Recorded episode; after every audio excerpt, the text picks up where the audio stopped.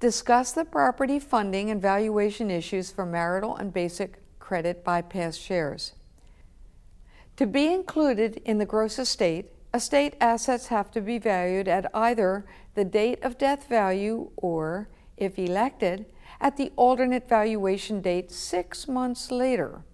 However, often estate assets have to be revalued when the various shares of the estate are funded.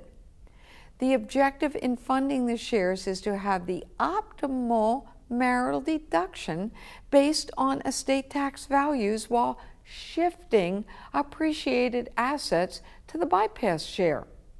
The marital deduction regulations, however, they provide limits on the ability to achieve this goal.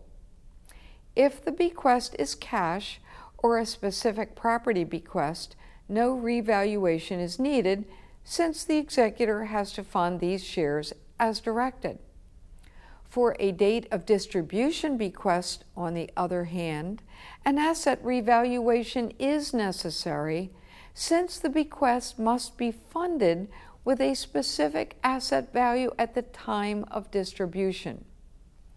For a minimum worth bequest, a revaluation must also be made at the time of distribution. A fairly representative bequest requires revaluation of all the assets that are potentially available for distribution, and the distribution is made proportionately between the marital and bypass trusts, each getting a share of the appreciation and depreciation in the estate assets. In a true fractional share bequest, no revaluations are required. Subject to changes by the will or local law, each fractional share must be satisfied with an undivided interest in each distributable asset.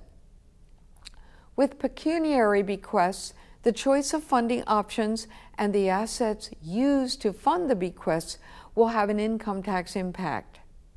Many times there will be adverse tax consequences. For instance, satisfying a pecuniary bequest with an IRD asset like a retirement plan account balance will accelerate ordinary income.